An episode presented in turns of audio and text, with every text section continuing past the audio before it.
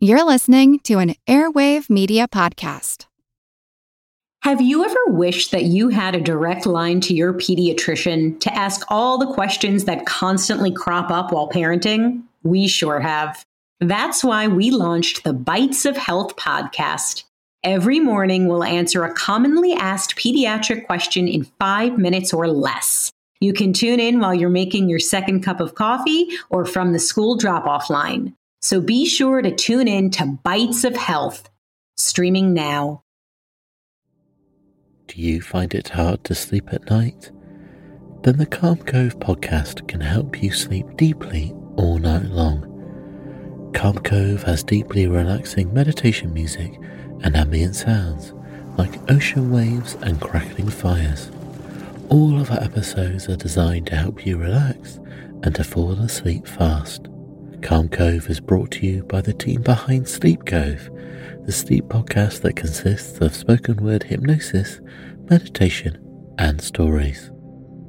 So if you want to listen to a beautiful soundscape tonight, search for Calm Cove on Apple Podcasts or Spotify and see how we're helping millions of people relax and go to sleep every night.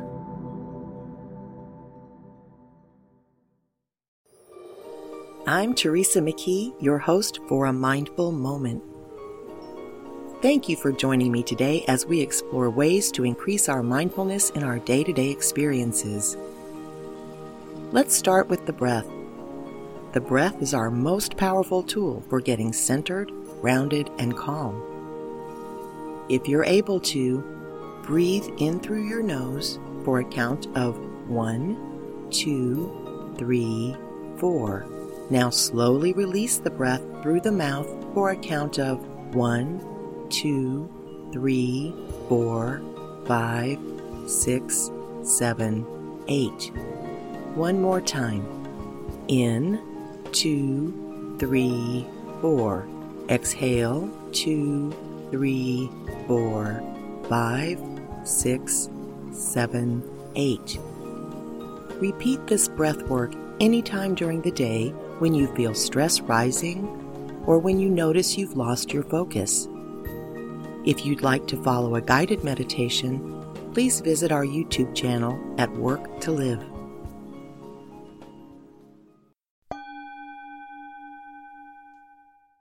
I received my first Moderna shot last week and am happy to report that I had no side effects at all. My arm didn't even hurt afterwards.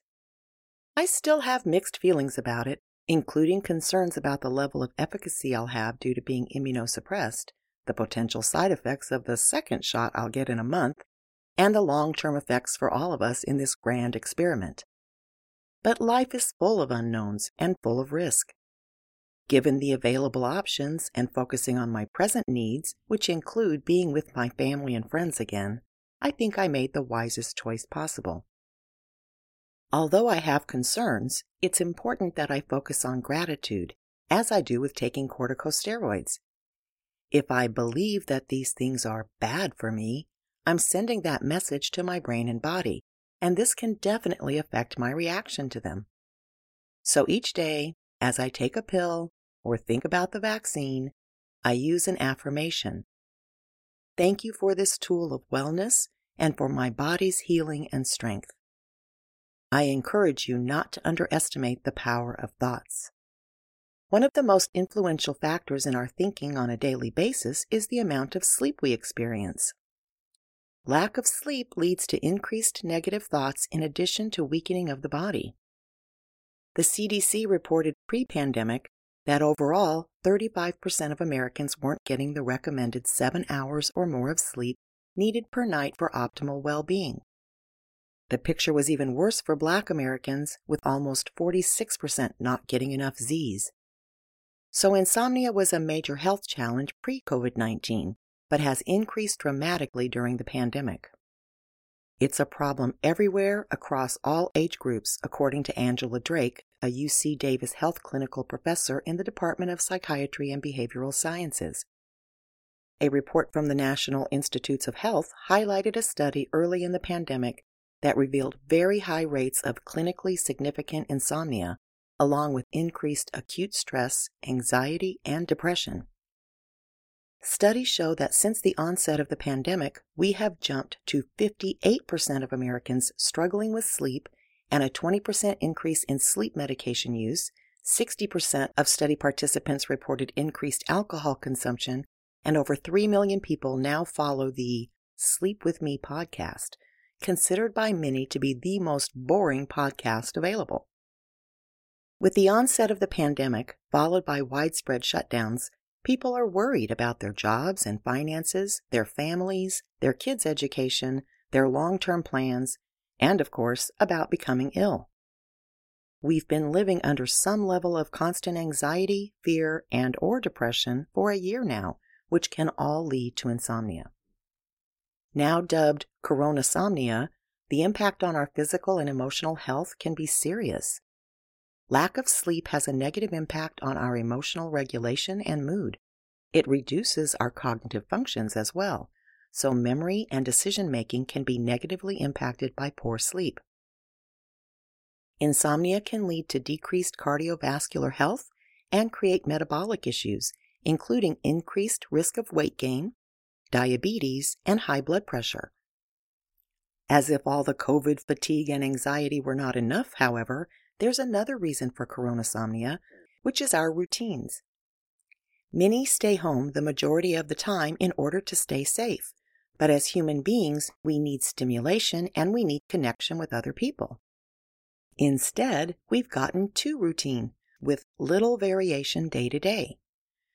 That lack of stimulation contributes to poor sleep. On top of that, the many people working from home have gotten out of their normal daily routines which also affects sleep. If you're working from home and can't sleep, why not get some work done? This pattern throws our circadian rhythm out of sync, and that's critical because circadian rhythms regulate all of the cells in our body. In addition to affecting our eating, digestion, and sleeping processes, perhaps most importantly, they impact our immune system. There are several steps we can take to get our sleep cycle back on track beyond counting sheep. If working from home, keep the same schedule as if you were leaving the house to work. Don't sleep in or stay up late. Get up at the same time each morning, just as you did pre pandemic, even if it means using an alarm. Be sure to take a short break mid morning, a lunch break, and then another short break in the afternoon. Go to bed at the same time each night Prepare for sleep by lowering lights at least a half hour before bedtime to signal to the brain that sleep time is coming, and avoid screens in the bedroom. The blue light from our devices signals our bodies to stay awake and not release melatonin. Melatonin is only released in the dark and is vital to the repair of our immune systems while we sleep. Many televisions also have a blue light that remains on after you've turned off the TV. Change the settings to turn this night light off or cover the light with dark tape. Don't watch the news before bed and cut back on news and social media in general. It's overstimulating to be bombarded by constant breaking or negative news. If watching TV in bed, turn it off at the end of the show instead of falling asleep with it left on. Even better, read a book or a magazine instead. If possible, don't use your bedroom and especially your bed as your office. The bedroom needs to be a place of rest, and the brain needs to be trained to recognize this if the lines have blurred.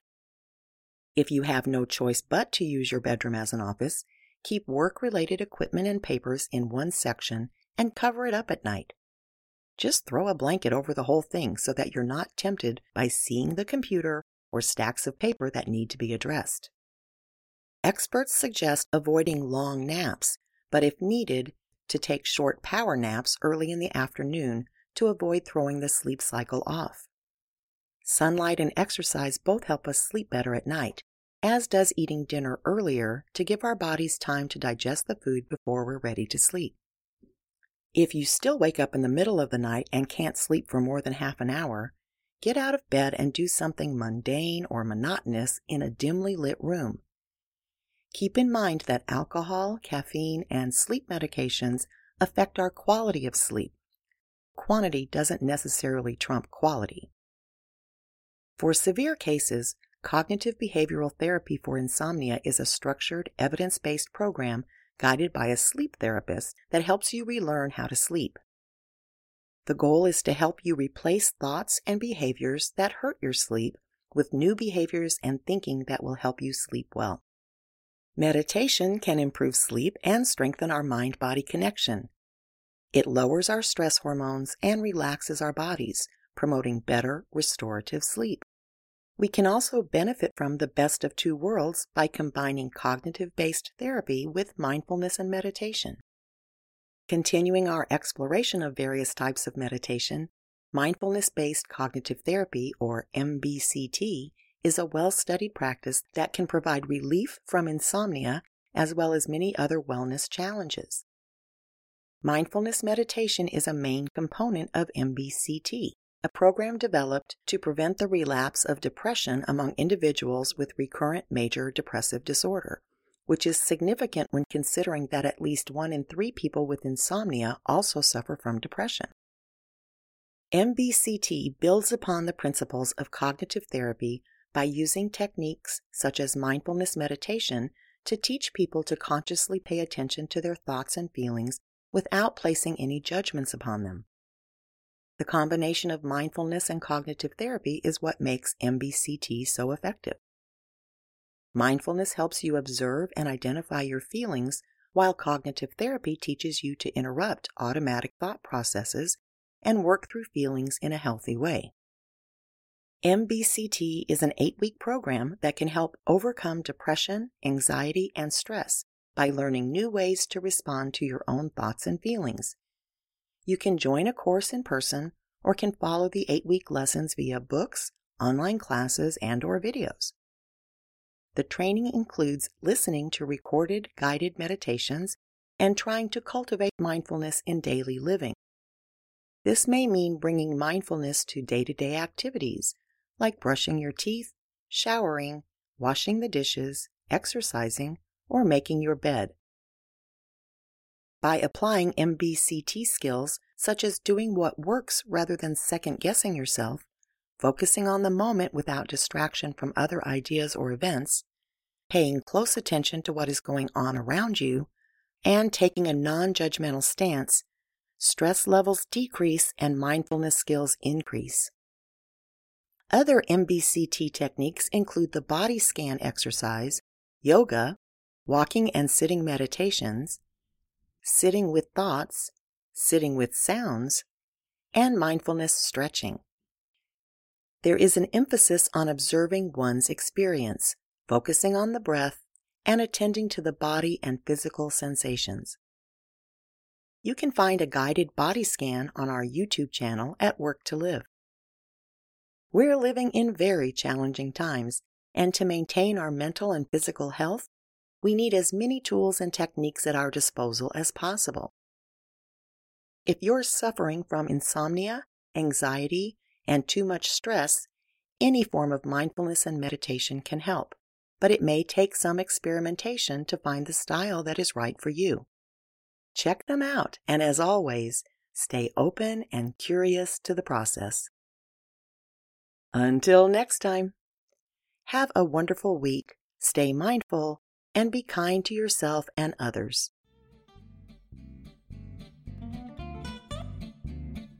Mindfulness increases our emotional, physical, and mental well being. It can also enhance our focus and productivity. Perhaps most importantly, mindfulness strengthens our empathy and compassion for others, which I believe we need more of in our world today. So practice mindfulness in everything you do. Spend at least a little time meditating every day and remember to be kind to yourself and others. We're here to do more than just survive. We can thrive. All it takes to start is a mindful moment. Please subscribe to A Mindful Moment with Teresa McKee wherever you get your favorite podcasts and rate this podcast so that others can find us. Follow us on social media at Work to Live. A Mindful Moment is written by Teresa McKee. The English version is hosted by Teresa McKee, and the Spanish version is translated and hosted by Paola Tile. Intro music Retreat by Jason Farnham. Outro music Morning Stroll by Josh Kirsch, Right Productions. Thank you for tuning in. This podcast is produced by Work to Live Productions.